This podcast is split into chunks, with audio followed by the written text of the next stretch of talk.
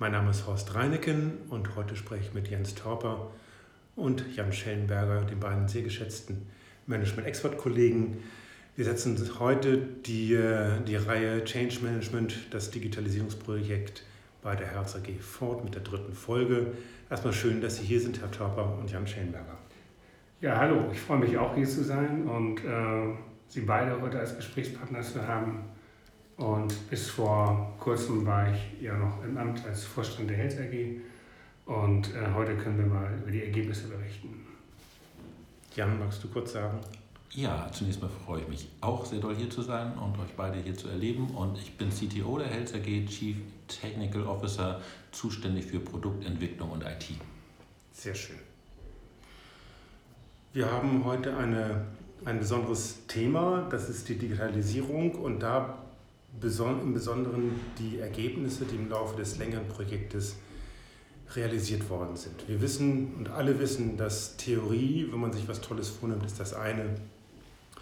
Wie man das umsetzt, ist das zweite. Das haben wir in der vergangenen Folge besprochen und auch erläutert mit Jens Torper. Und heute geht es um, wie gesagt, um die Ergebnisse.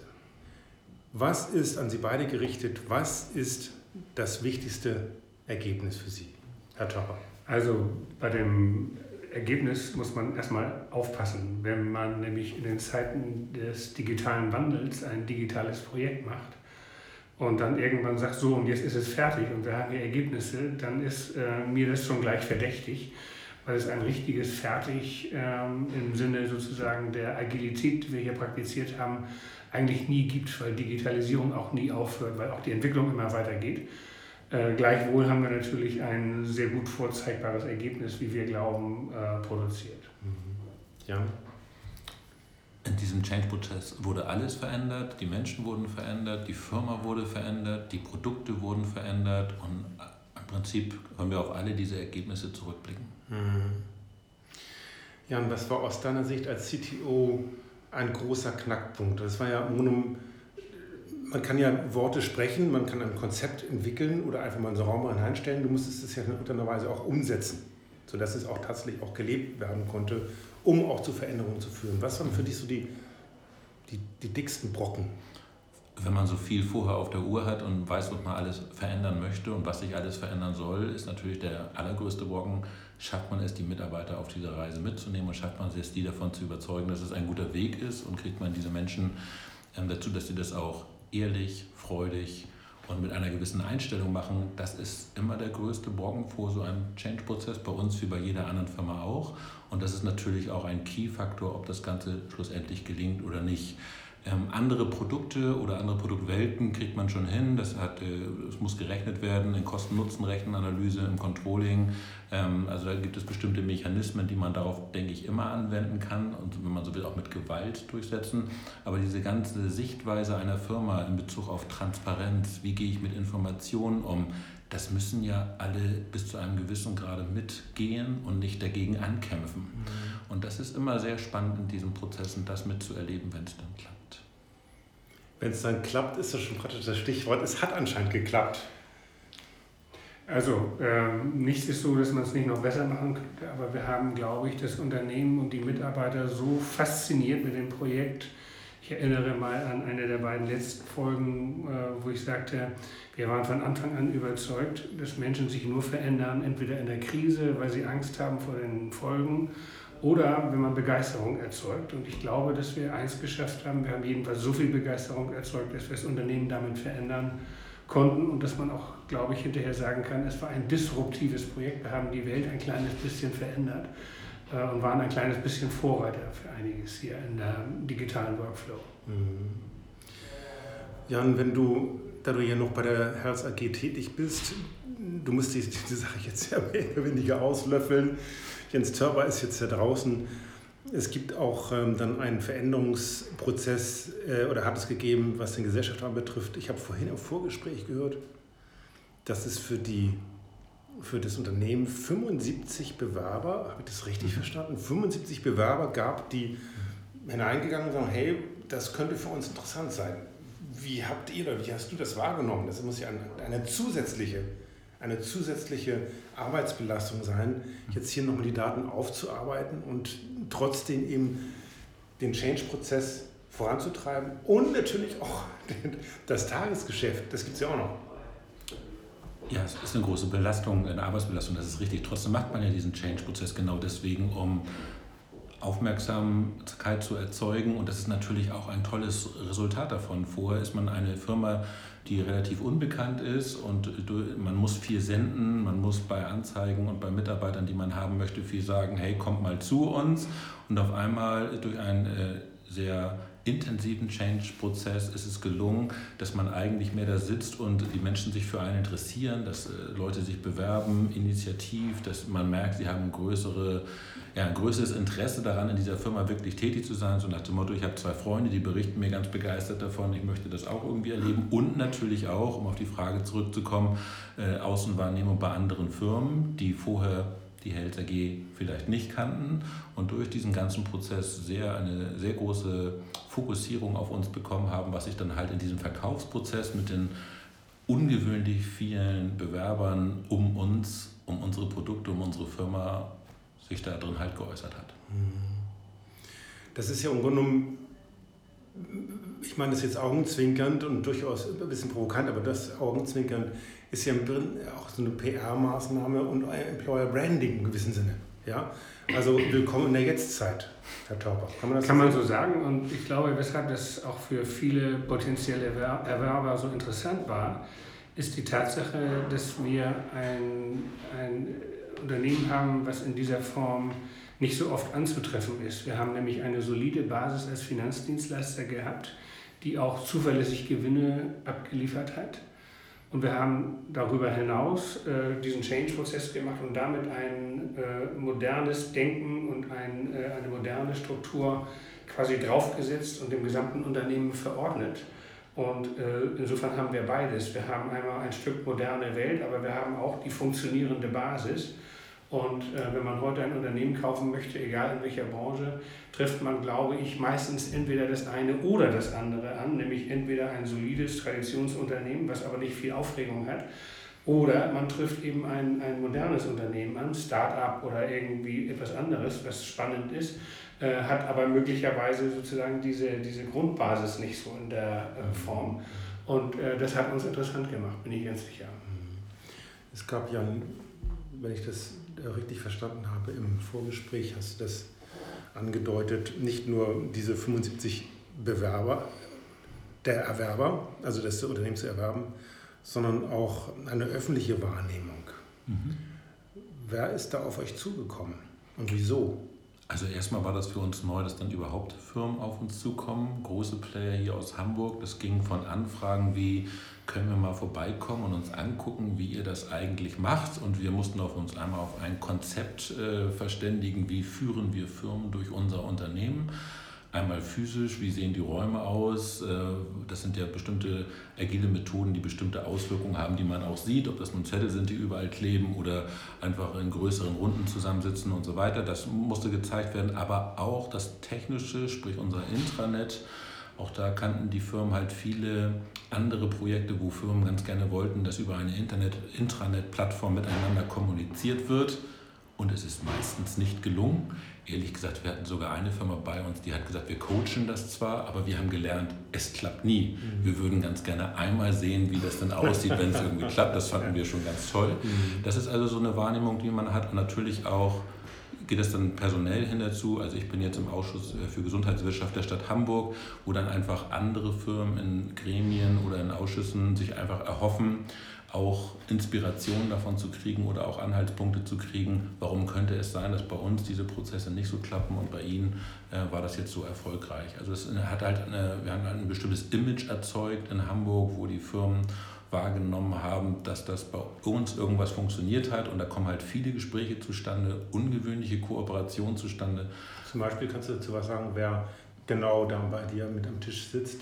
Ja, also die äh, Player würde ich ganz gerne nicht so benennen, aber klar, die Krankenkassen jetzt für uns, wir sind ja in äh, Gesundheits- äh, und in Finanzbranche unterwegs, ähm, oder Apotheken, Krankenhäuser, das sind alles Player, die da jetzt sitzen mit uns und versuchen zu erkennen, Mensch, was müsste mal ein Krankenhaus für einen Change-Prozess eigentlich machen und können wir davon lernen oder haben wir irgendwelche Case-Studies, die uns erahnen lassen, wo bei uns da eigentlich was nicht funktioniert? Mhm.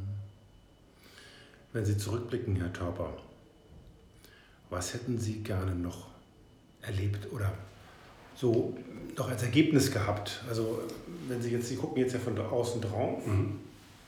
sagen, Mensch, so ein Feinjustieren oder dies oder jenes, da hätten Sie gerne noch mal die, die, die Regie gehabt. Gibt es da etwas, wo Sie sagen, hm, da läuft etwas oder da wäre, hätte etwas laufen können, dass Ihre gestaltende Hand noch mal gerne angegriffen hätte?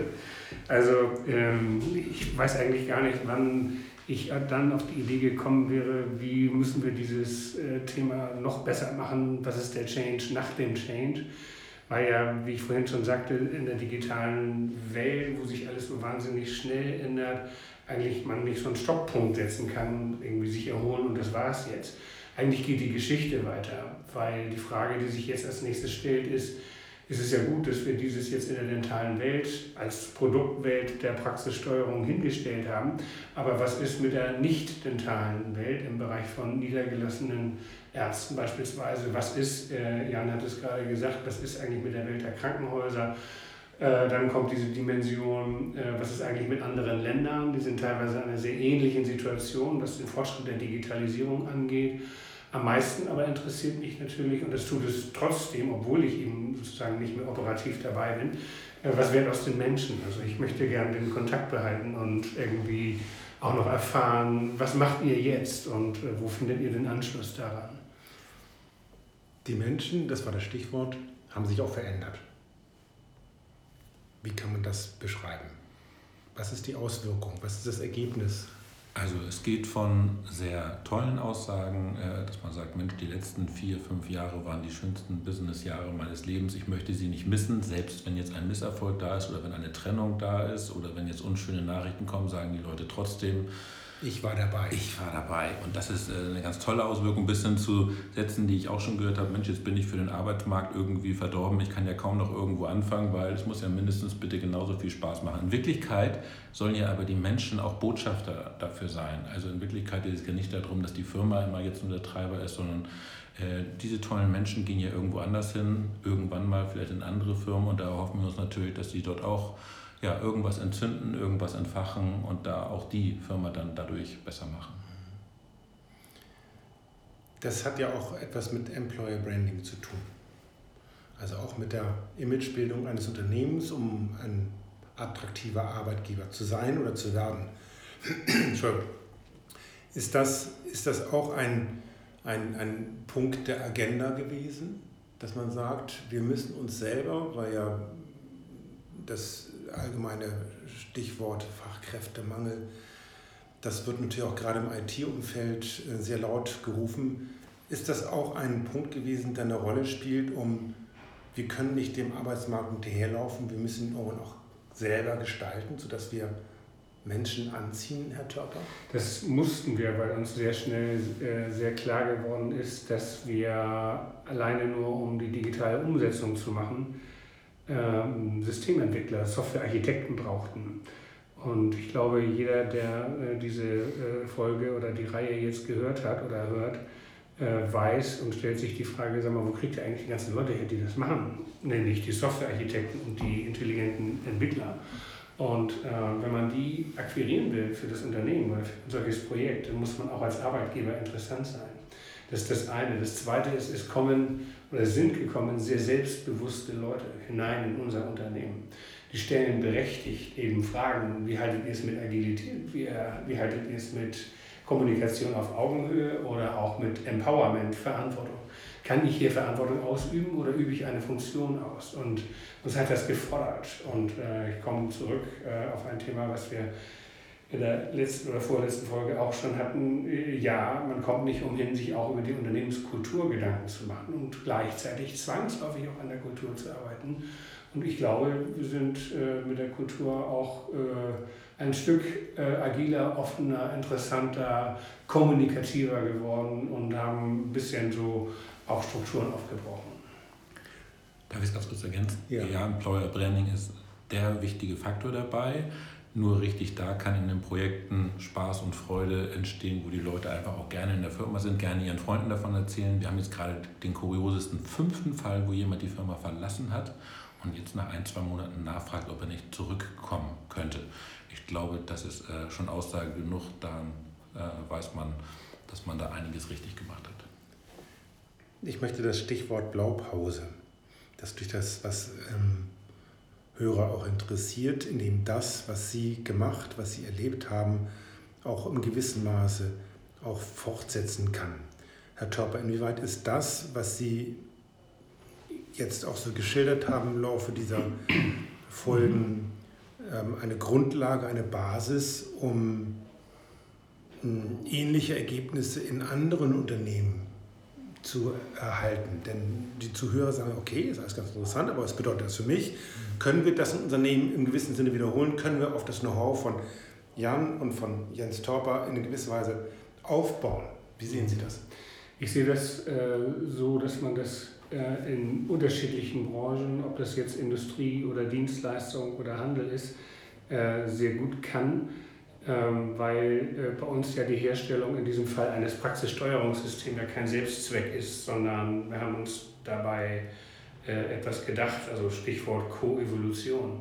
Was ich also machen muss, ist, und das ist branchenunabhängig, ist, meinen Kunden zuhören, meine Kunden einladen und äh, wir haben denen die Frage gestellt, wir wollen hier Prozessverbesserung erreichen. Wie sehen eure Prozesse eigentlich aus?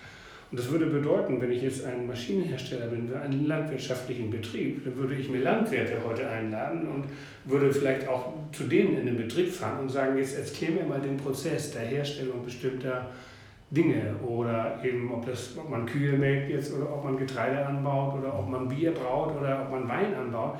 Zeigt mir eure Prozesse und wir versuchen dann sozusagen mit digitalen, äh, digitaler Unterstützung ähm, da euch zu unterstützen und daraus Steuerungssysteme zu entwickeln. Also ich muss dem nicht hinterherlaufen, es ist eigentlich da und zwar, das ist echte echtes Kundeninteresse. Wir entwickeln gemeinsam und äh, es sind jetzt die Zeiten vorbei, für uns jedenfalls, wo wir hinter verschlossenen Türen das machen und nachher der Vertrieb dafür da ist, ist den Markt hineinzudrücken. Wir kommen schon wieder zum Ende unserer Aufnahme. Jan, äh, Herr Torper, wollen Sie noch ein Schlussstatement an unsere Hörer geben? Gut, dann äh, baue ich auch noch die letzte Frage dann nochmal ein. Also es wäre jetzt vermessen zu sagen, man kann das so überall machen.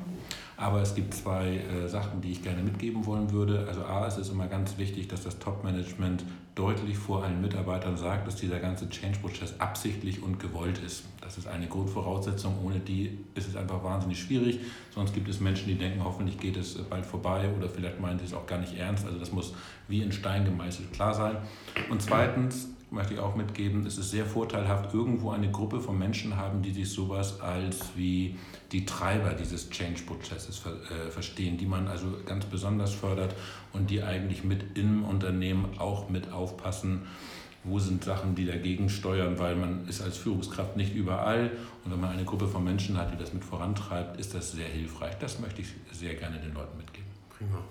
Ich würde gerne den Leuten mitgeben, dass wir gemacht haben, das ist keine Magie. Also insofern, wir sind Menschen aus äh, Fleisch und Blut. Wir haben Vorlieben, wir haben Stärken, wir haben Schwächen. Was aber wichtig ist, gerade bei einem solchen äh, Projekt meiner Meinung nach, ist, man braucht natürlich die richtigen Leute in diesem Team, was das Ganze initiiert und treibt und steuert. Und um die zu kriegen wiederum, braucht man auch Glück. Und äh, das habe ich jedenfalls äh, gehabt und ich glaube, wir haben es auch zusammen gehabt. Wir haben jede Menge Glück gehabt dabei. Äh, für mich fängt es da an, dass wir uns kennengelernt haben, Jan und ich uns kennengelernt haben. Äh, ohne ihn kann ich es mir nicht vorstellen. Und wir beide können eine Reihe von Namen nennen, wo wir auch sagen, das hätte nicht so sein müssen, aber wir hatten das Glück, dass der und der noch dazugekommen ist. Also es ist alles menschlich und es ist immer auch eine Frage ein bisschen des Glücks, das man sich erarbeiten muss. Ja, vielen Dank, dass Sie beide hier waren, dabei sahen, wenn auch externe Interessenten da sind, ähm, kann man das vielleicht bei dem einen oder anderen Male nochmal wiederholen und vielleicht auch ein bisschen detaillierter aus CTO-Sicht zum Beispiel. Aber darüber hinaus, wenn Sie als Zuhörer Interesse daran haben, ähm, einen der beiden, Jens Törper oder Jan Schellenberger, als Mentor mit dem, diesem gemachten Know-how hinzuzuziehen, dann sprechen Sie uns gerne an über die Website reineken.com und schön, dass Sie beide hier sind. Ja, super. Vielen Dank. Vielen Dank.